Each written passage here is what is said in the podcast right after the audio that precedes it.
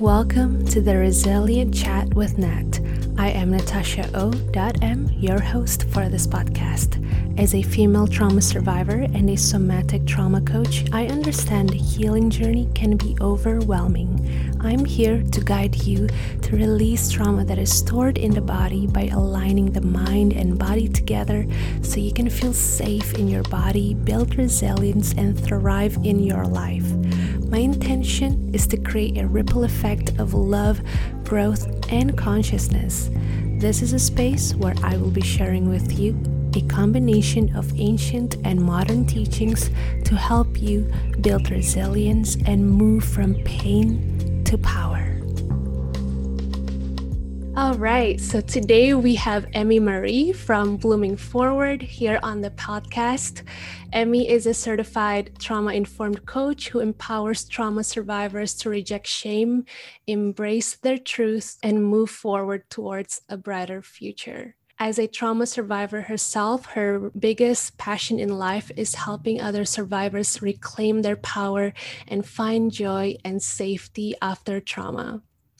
So I'm super excited to have Emmy here today and talk all about relationships because one of the biggest questions and concerns that I had at the beginning of my healing journey was will I ever be in a supportive and loving relationship? Will I ever be okay enough to be in one?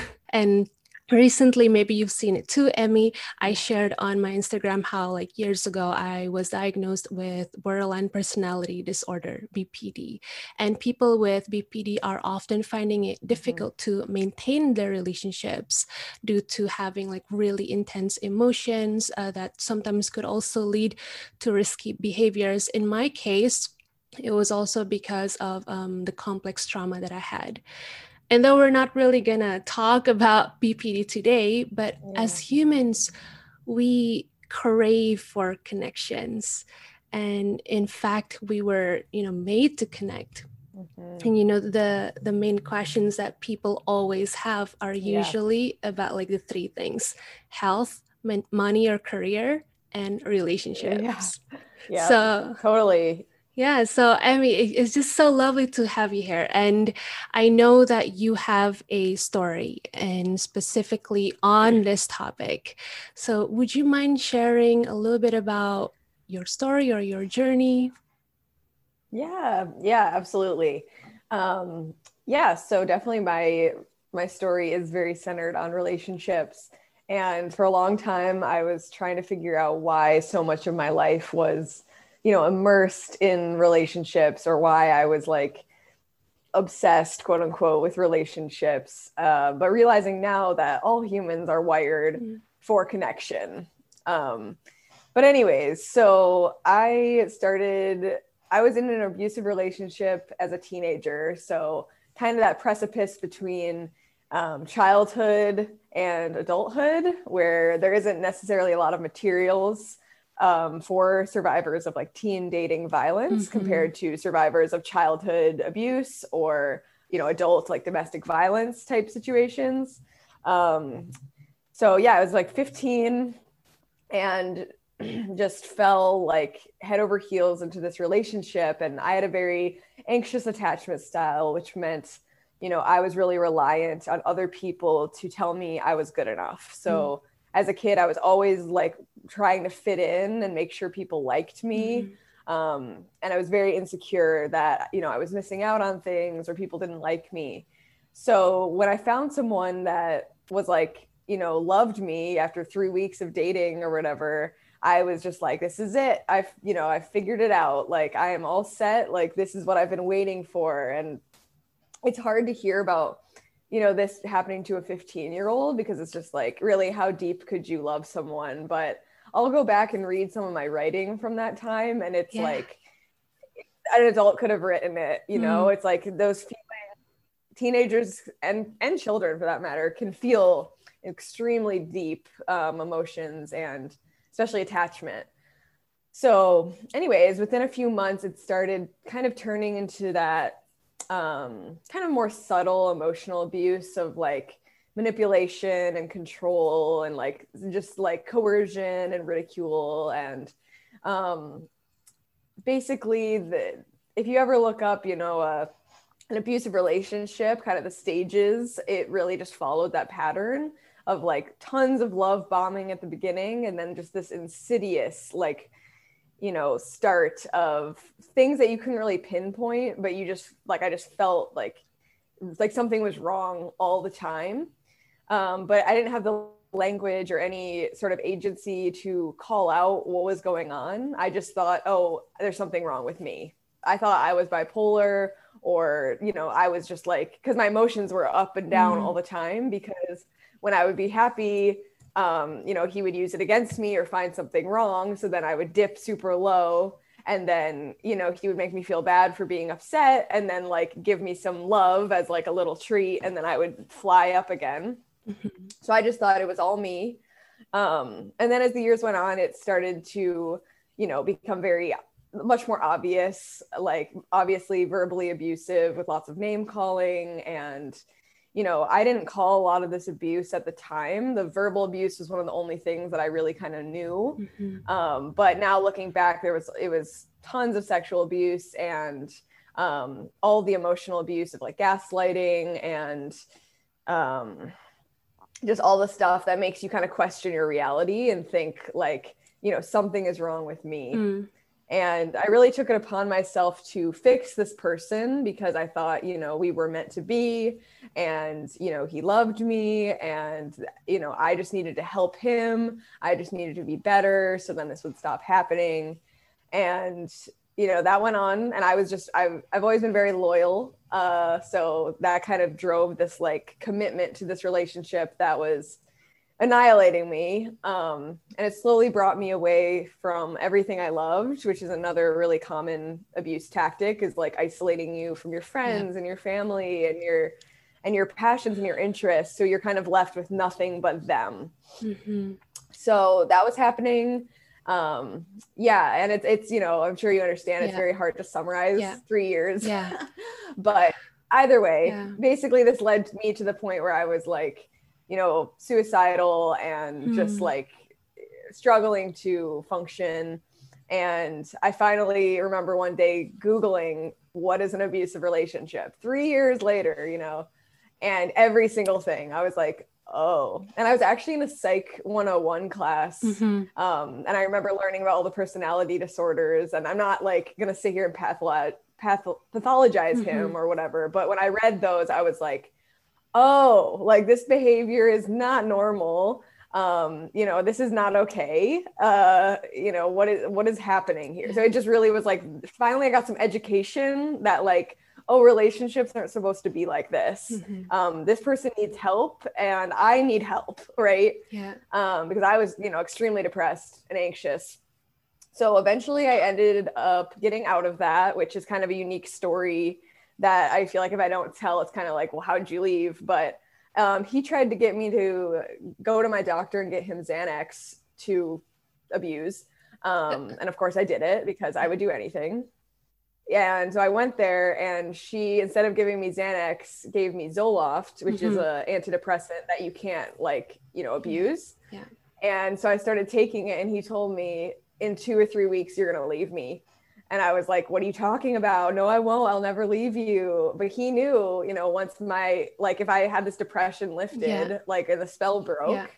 I would leave him, which was kind of this weird prophetic thing. Um, hmm. but that's exactly what happened. so I, you know, and I'm not here to be like, yeah, like meds are the way, because that's just, you know, this isn't some sort of mm-hmm. like whatever. Yeah. But that is my story, so that I have to be honest yeah, and yeah, share. But it, I almost feel like it was like a gift from the universe or something of like something to just break that break that spell mm-hmm. so I could see clearly like, oh, no, no, no, we're not doing this. Yeah. Um, so anyways, finally left and then I'm going to try to get through this a little faster. That's okay. Um, but, yeah, so basically for the next few years i did not know what trauma was. I was just kind of high on life and was like oh you know forget the past it's all done i'm going to reinvent myself. I like went to college and acted like my mantra was kind of like i don't care about anything i'm going to do whatever i want.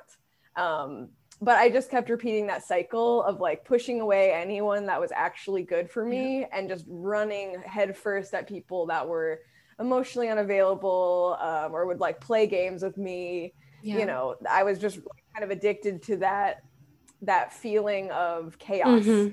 yeah. and you know never and like having to chase to get my needs met.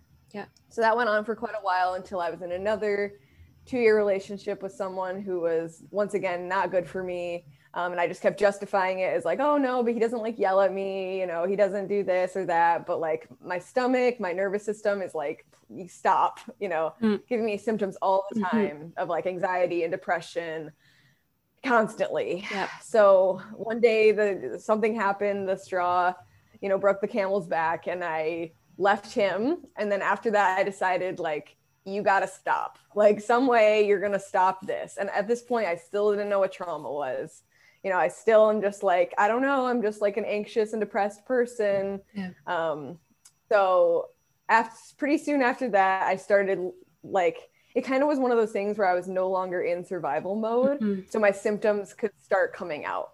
So all of a sudden I started having flashbacks and nightmares and it was so disorienting and destabilizing. So I ended up, you know, um, getting help for that and realizing like oh i have ptsd mm-hmm. started seeing a therapist finally. And right around this time i started dating someone else who i'm still with today. And he was finally like the first person that like had boundaries and like kind of had his own life but would like take me on dates. And like we would get to know each other in like a gradual measured way instead of just like diving headfirst into mm-hmm. it. Um so that was yeah that was like four years ago. And since then i have really dove headfirst into you know healing for myself and you know had kind of those dark nights of the soul of like wow like this is really bad. Yeah. Um but got gotten help. And over the course of it i you know really my passion has always been you know i want to help other people mm-hmm. and i want to help other people who've been through what i've been through. yeah but I didn't really understand, you know, how I could do that. Mm-hmm.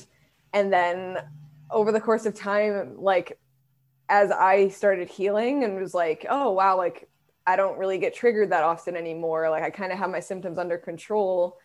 My passion, you know, only intensified with like all the research I was doing and um I just started to be like writing a lot and creating this Instagram. And mm-hmm. then I ended up getting certified as a coach. Yeah. And yeah, that's kind of like the expedited version. Yeah. But now I am doing it, helping others uh, heal from trauma. Yeah. And it's just like the most gratis- gratifying thing yeah. I could ever ask for. yeah, for. amazing. and, and thank you so much for sharing that story. You're welcome. So you mentioned that you were in, in an anxious attachment style uh, when you were in that abusive relationship. Yeah.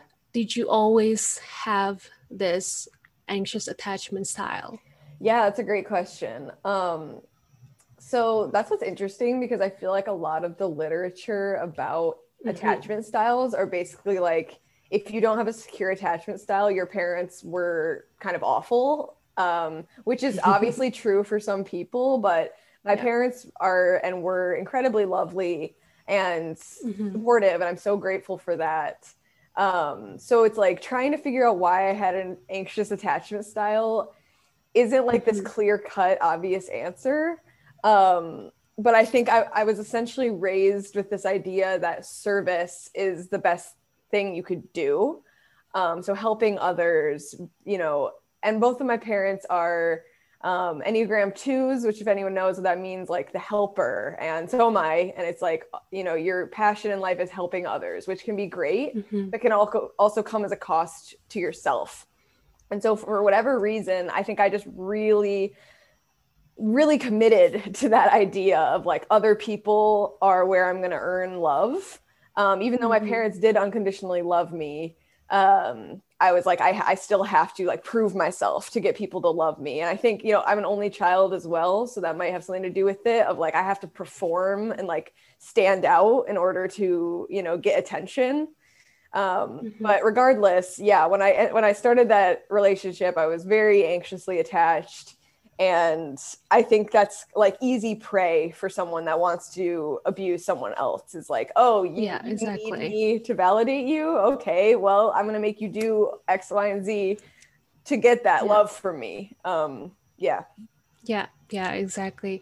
Can resonate a lot with that. Would you say that now because i know with attachment style that we can change and we can develop over time would you say that now you still have that style or yeah great question so after the trauma or after the relationship i i kind of maintained that anxious attachment style until i kept repeating the cycle and then when i broke it then when all the trauma symptoms surfaced i really moved into a disorganized attachment style mm-hmm. which is often the result of you know abuse and neglect essentially yeah. um, people say in childhood but for me it was not in mm-hmm. childhood but mm-hmm. still during those formative years mm-hmm. and so with disorganized attachment for people that don't know it's like you need people to tell you you're good enough but when yeah. they get too close you're like no no no no no people are dangerous and you push them away yeah so it's extremely isolating and lonely and yeah. confusing um so i was kind of in that but more of the more of the avoidance side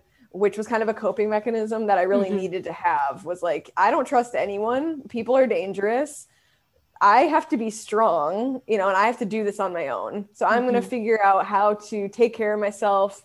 I don't need anyone else. But I was also trying to date this person who is, you know, very secure and very, he's a great person. Um, and I'm, yeah. So it was just a lot of like, finagling and you know just a lot of learning and time mm-hmm. and growth and honestly this is like so much of what is in my latest course just like is yeah. very relevant because it, this is so like not talked about um mm-hmm. how to kind of find a secure relationship when you've got a disorganized or any of the insecure attachment styles um yeah. but essentially yeah like with a lot of work on like trust and communication and then my own personal healing of my nervous system and my you know brain. Mm-hmm.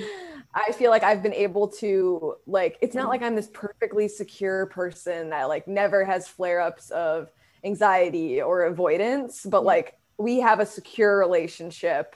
Um so yes it is possible and i'm really grateful for the fact that attachment styles can change and they aren't yeah. like written on phone. yeah, yeah, hundred percent.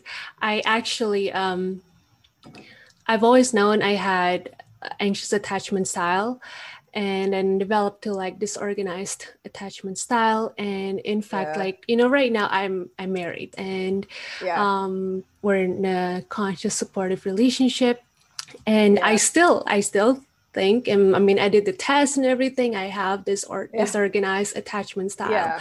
um yeah.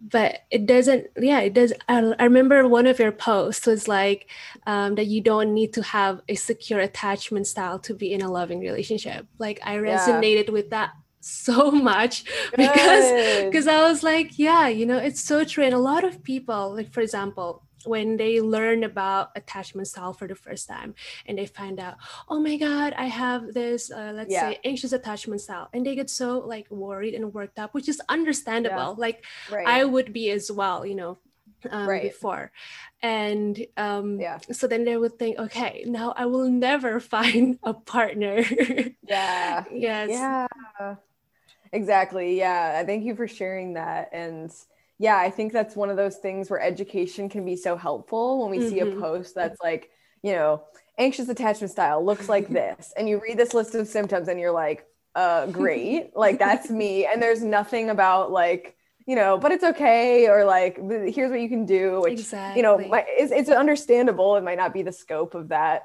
you know, post, but yeah, like I'm trying to come, come in here and be like, it's okay. Like, mm-hmm. and it's, I think one of those things like this comes up with clients a lot is mm-hmm. um, you know how if you have like I don't know if you resonate, but I remember growing up like I have really straight hair, so I always wanted like wavy curly hair. Oh my god, yes. And then all my friends with curly, yeah. I'm Asian. Come on.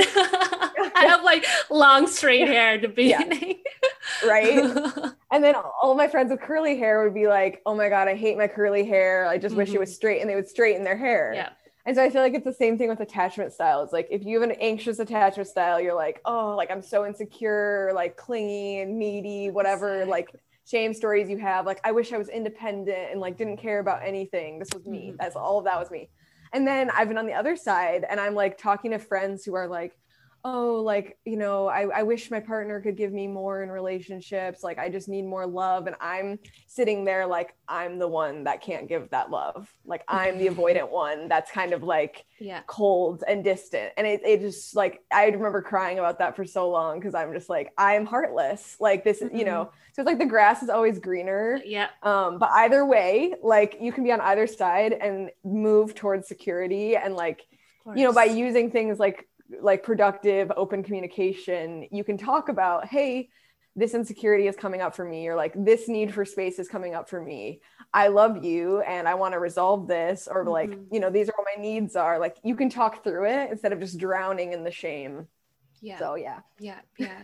Yeah like all of these tools and information that we've we've been provided i think they can be put into good use because it helps us to be more aware and you know like yeah. as you know when we start healing the first step is having that awareness right just like how when you were mm. um, telling me your story in the abusive yeah. relationship like yeah. when you had that awareness remember you were like yeah. okay now i'm aware of all the signs and you took yeah. finally you took the steps and that actually um, brought me to the next question um, so you mentioned like few few times that you might have noticed the red flags but at mm. what point really did you um, make sense that okay this is not for me or maybe because yeah. i also know you know i've i experienced this myself having anxious attachment style and in past relationship when i was like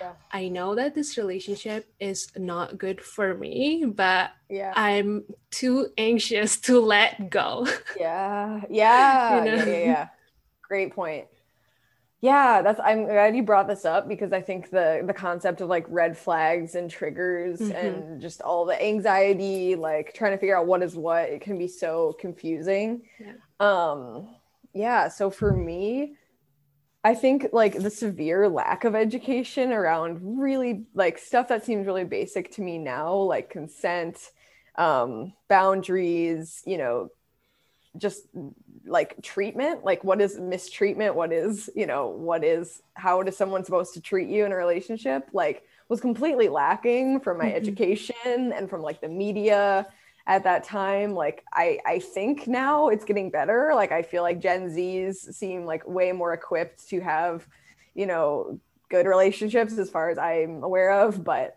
for me back then it was like i didn't know anything about any of that. And mm it's like you watch movies like I remember like The Notebook or something like oh that. Oh my goodness! Where, yes, yeah, it's just like filled with like huge ups and downs. And yes. like oh, they're screaming the at each push other. Push and pull.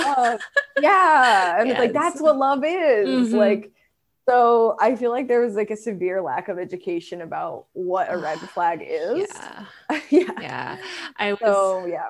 Yeah, I was go. talking um, about this the other i mean not just the other day like many times with my husband how you know we as little girls we grew up with fairy tales and we watched so many yeah. of these like rom-coms chick flicks right and yeah. it's always like happy ending you know and mm-hmm. the, the girl is needs to be treated like a princess and all yeah. of um these things and it also kind of set like expectations and it also makes us think like okay my relationship needs to be like this and this yeah. needs to be like this and if this guy acts like this you know you know what i mean? It really starts to like train our mind from a really young age.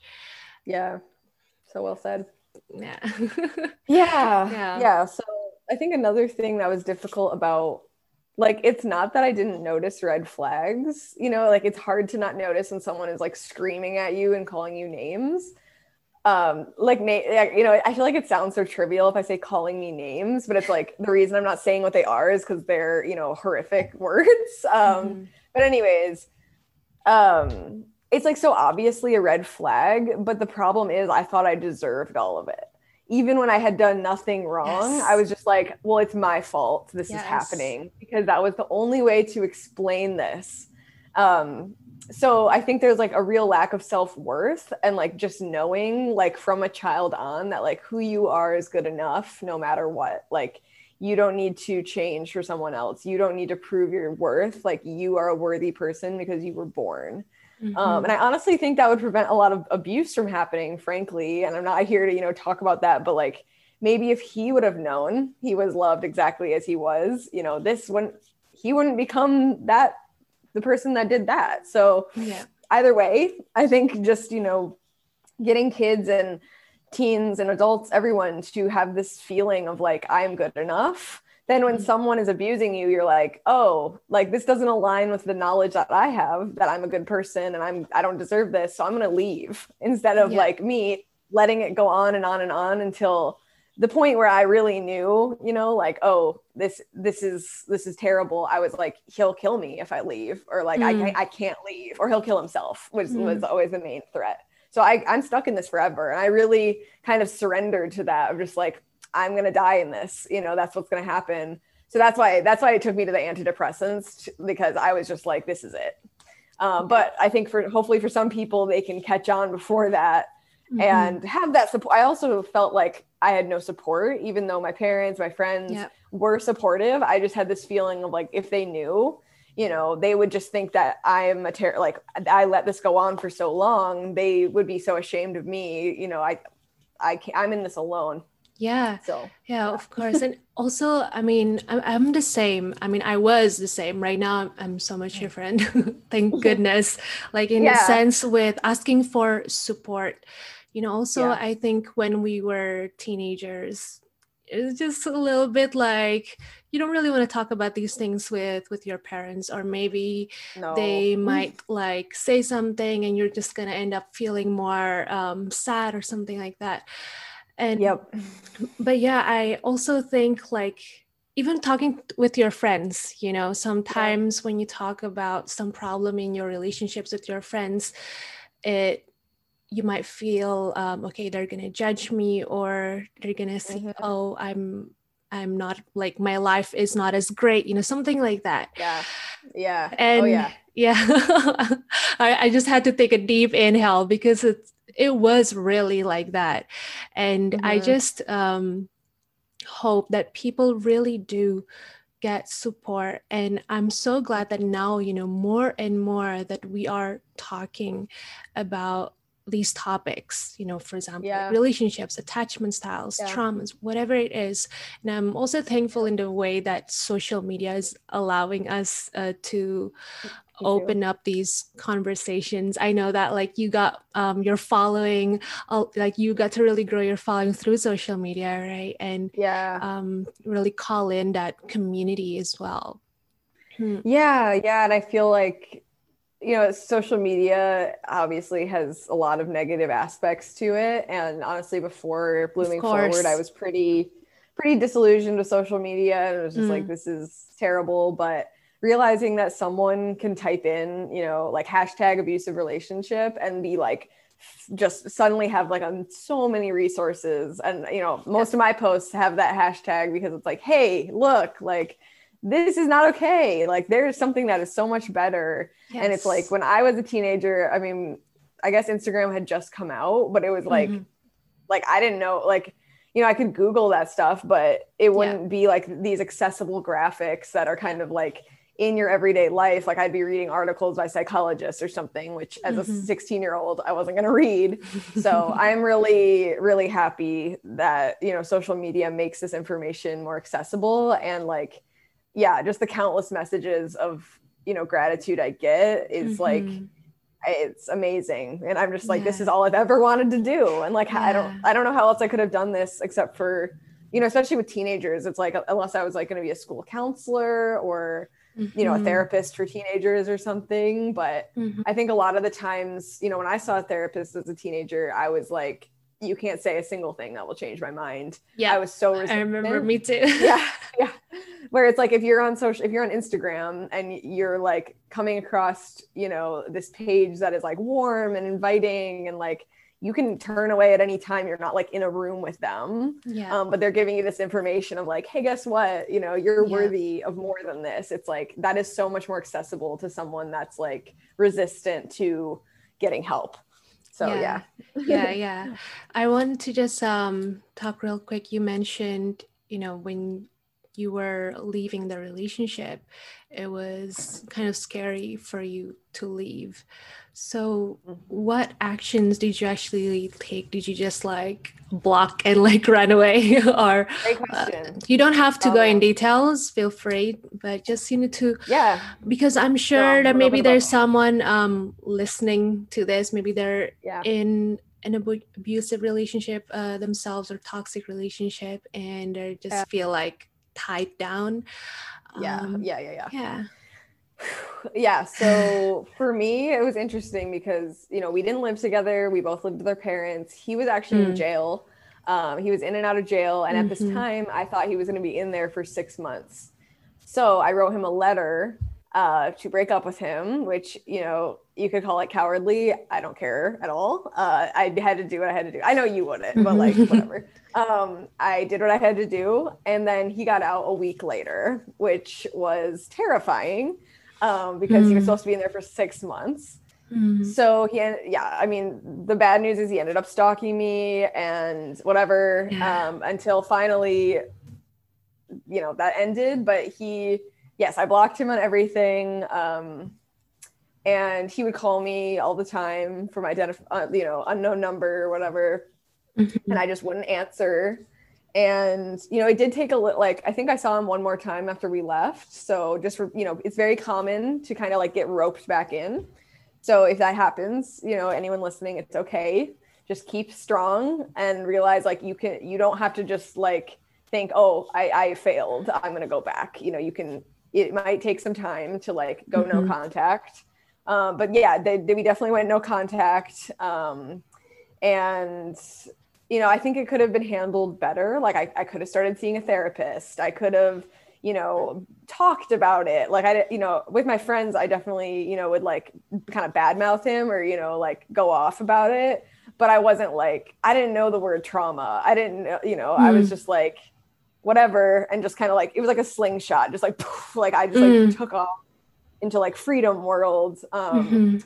but anyways yeah like and I, I moved like about you know six months later i moved states so i moved like you know a five hour plane ride away um and that was kind of how i found you know a sense of freedom Mhm. and kind of restarted like my life and all that um but yeah i would recommend having more support if you yes can 100% than what I did, um, especially with there's like free services, you know, whether in your local community or I think online, depending on where you live. Mhm. Uh, but yeah, if you need help getting out of an abusive relationship, there is Yeah. help available. So don't feel like you have to do it on your own, like I did. And I was lucky enough to, you know, have parents that I lived with that could keep me safe, stuff like that, which you know not everyone has access to. yeah yeah yeah. Yeah. Oh thank you so much. Thank you so much. And so yeah so first i wanted to ask you so what are some some tips that you can give to some people who two two different kinds of tips. The first one is someone who is um, getting into a relationship and they're starting dating again and you know they're maybe thinking okay maybe this person is the one or i don't know um yeah what are some Mhm. tips do you think like you can you can give them because i know that sometimes when we have this trauma from our past it can come up right in our Oh yeah. t- today's life um, when we see some triggers you know our subconscious uh, threats uh, detector will go off and like nope what is this guy doing to Mhm. me when it's actually probably just showing you that you know hey i'm here to be supportive Yeah. and you're safe with me but some signs might Yeah. feel like oh you know Yeah. so um yeah i would love to hear from your side what do you think could be some tips for them Mhm. Yeah. So I think number one tip is go slow.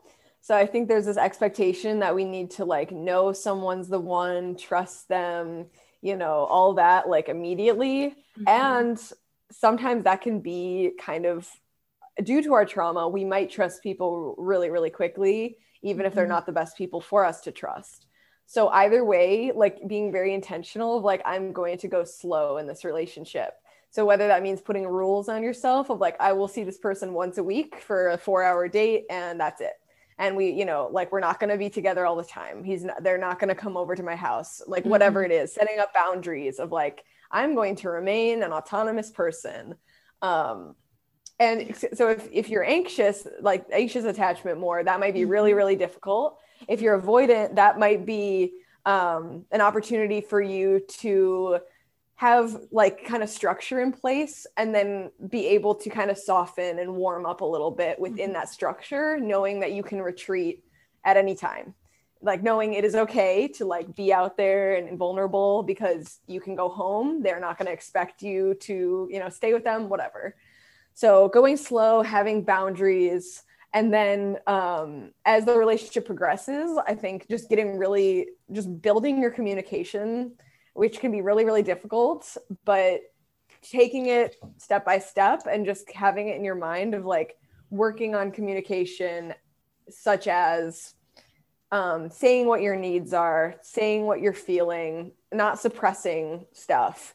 Um, so if you feel like triggered or uncomfortable, you don't have to say, Hey, I have PTSD and I'm triggered. Like, you don't have to disclose, but you can just say like oh what did you mean by that instead of like assuming what they meant spiraling into like oh they're dangerous or oh i'm bad instead of be like oh you know just asking mm-hmm. so i think a lot of times people want this like magical answer of like what's a red flag and what's a trigger and there's a lot of advice i can give on the difference but the mm-hmm. bottom line is if you if something flares up in you and you're like uh was that a red flag ask about it. And if their response is mean or dismissive or cold, yep, it's a red flag, you know. Mm-hmm. But if their response is like, you know, they are willing to engage with you, they will talk about it. You know, they don't necessarily need to be like perfect by any means, but they're not going to like shoot you down for when you raise a concern. Then it might just be a trigger. Um, mm-hmm. So I think communication is is yeah. kind of an obvious thing, but it's, it's also so the important. biggest thing we can do. Yeah. Yeah. Communication, I mean, it's just like it makes sense, you know, two people connecting what's in between the communication. yeah. yeah. Yeah. Right. It seems so obvious, but it's mm. like it can be so hard. And of it, course, it, like so hard. Yeah. So yeah. hard. yeah. Yeah. So I, I like, I'm always motivated by like this concept of like rebelling against trauma mm-hmm. or whatever, of like trauma is not going to hold me back or like hold me down. So it's like, when I practice communication, I am saying trauma, you don't win. Like you're not going to keep me silent. You're not going to keep mm-hmm. me repeating the cycle. So it gives me the sense of kind of like fortitude or like, mm-hmm. you know, I'm, I'm going to do this. Like, I have a mission almost that can help strengthen me when I'm like faltering. Yeah. Um, yeah. Yeah. And also, I just wanted to add with communication, I know that it can be so hard. And I think it takes yeah. takes practice. You mentioned um, before something about like basically that we shouldn't assume. I think most of the times, you know, let's say your partner is doing something but you're not really sure and you're just thinking like oh my goodness he he hates me he doesn't love me yeah. he's been like spending time with himself you know all these things yeah.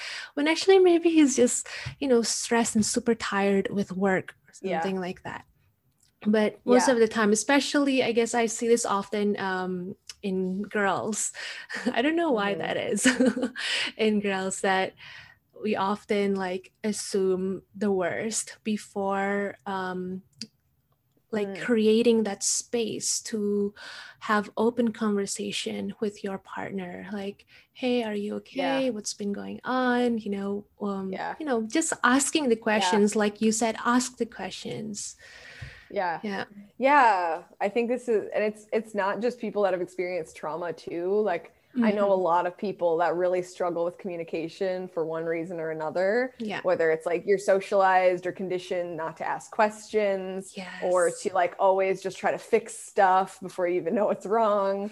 um, but yeah, it's like a- another thing that was kind of life changing for me is this concept of like people can't read your mind. So if you're sitting there like something's wrong, something's wrong, you know, they don't know that you're thinking that. So you need to say, hey, you know, I'm experiencing this feeling of anxiety because you look upset. And I like for me, it's like I always think it's my fault. And it's kind of like almost a running joke in our house now because mm-hmm. you know we've been together for so long. Mm-hmm. But it's just like, yep, like I see, you know, you're bummed out about work, but I my entire body is like, that's my fault. I did something. I need to fix this. Mm-hmm. Um, so it's like having this like communication of, hey, can you just tell me eh, what's wrong? You know, and he's like, oh, okay, it's something about work. And I'm like, so I just want to make sure it's nothing to do with me nope, it's nothing to do with you. I could even say, okay, can can you hug me? Or like, can you, you know, can you whatever, whatever yeah. your love language is, like, can we do this or that?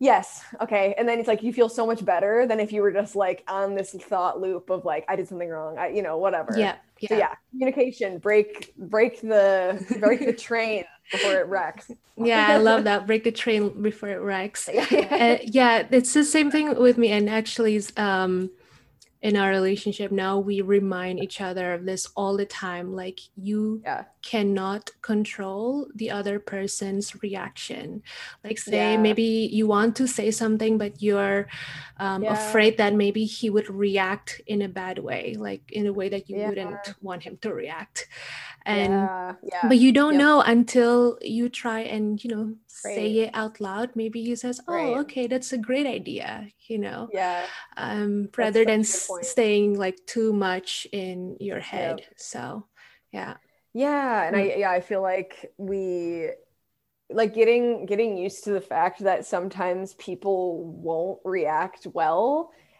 is different than people abusing you you know yeah. uh, if you've come from an abuse background like yeah. i was always terrified to say anything that i thought could yeah. ruffle some feathers because i'm like oh then i'm gonna get hurt like my whole body is like no like that is how this pain happens again so it took a lot and a lot of effort to start to say things that i know you know my partner might not agree with or might upset him.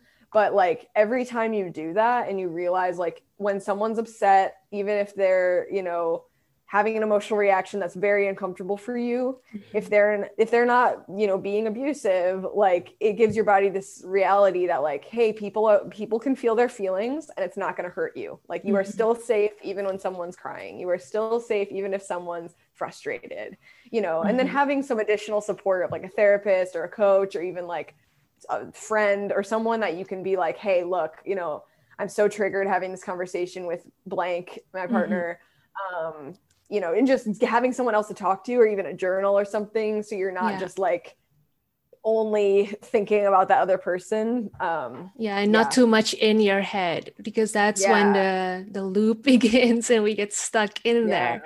Uh, all right, so one last thing, and it was this was the last tips. Um, yeah, so the last one would be after an abusive relationship. Usually, we we become more hyper vigilant right and mm-hmm. so it makes sense why oftentimes um, i've also met some people who become very selective in, eh, of their partner like for example they're like yeah but you know this person needs to have this and this and this and this okay. because you know yeah. of what happened to them in yeah. the past and that they already know what they don't want right yeah. so now they're listing of all the things that they they want which makes yeah. sense again. Um, so what tips do you think you can give them? Because sometimes though it's good to have a list and know what we want. It can also um, make us stay stuck and in the experience of of life in general and yeah. also connecting with others and activating that ventral vagal yeah. right? So right. yeah. Yeah that's that's really good point. Um I think when it comes down to it, with so many things, just questioning how does this serve me? Um, so if you for something like this, it's like, okay, how does this serve me? Well, it probably serves you by keeping you safe from being in another abusive relationship. So that's awesome. How does this harm me? It's like, oh, it keeps me from connecting with others. Okay, so that's great. This has both a serving function and a harmful function you know what do we want to do now? So it might be something like lessening your boundaries a little bit. Um, i think a good concept to realize is like you can just be friends with people. Yeah. uh, so it's like you can like you know you don't have to feel obligated to like be in a relationship with someone. So like if you come across someone that you think is cool but you're like oh well they have this and this on the list so you know that they were not going to date it's like you can just be friends. Mm-hmm. um you know so it's like it doesn't have to be so like black and white unless you need it like i just want to make it clear if you do need a period of time where you're like nope like i will not compromise on anything that's okay you know mm-hmm. it's okay um, you don't have to you know let your guard down but yeah, I think just focusing, especially if it's really hard for you, if, if relationships are really triggering mm-hmm. after an abusive relationship, focusing on friendships, um, you know, support groups, like coworkers, whatever, like, you know, just having, yes. you know, just having strong relationships in other ways yeah. can kind of warm you up a little bit and realize like, oh, other people are safe. And, mm-hmm. you know, pouring into yourself too, doing a lot of self care and, um, yeah. building up that self-worth and all that i think that might be a good a good route to go if you're feeling a little like tight around mm-hmm. dating mm-hmm.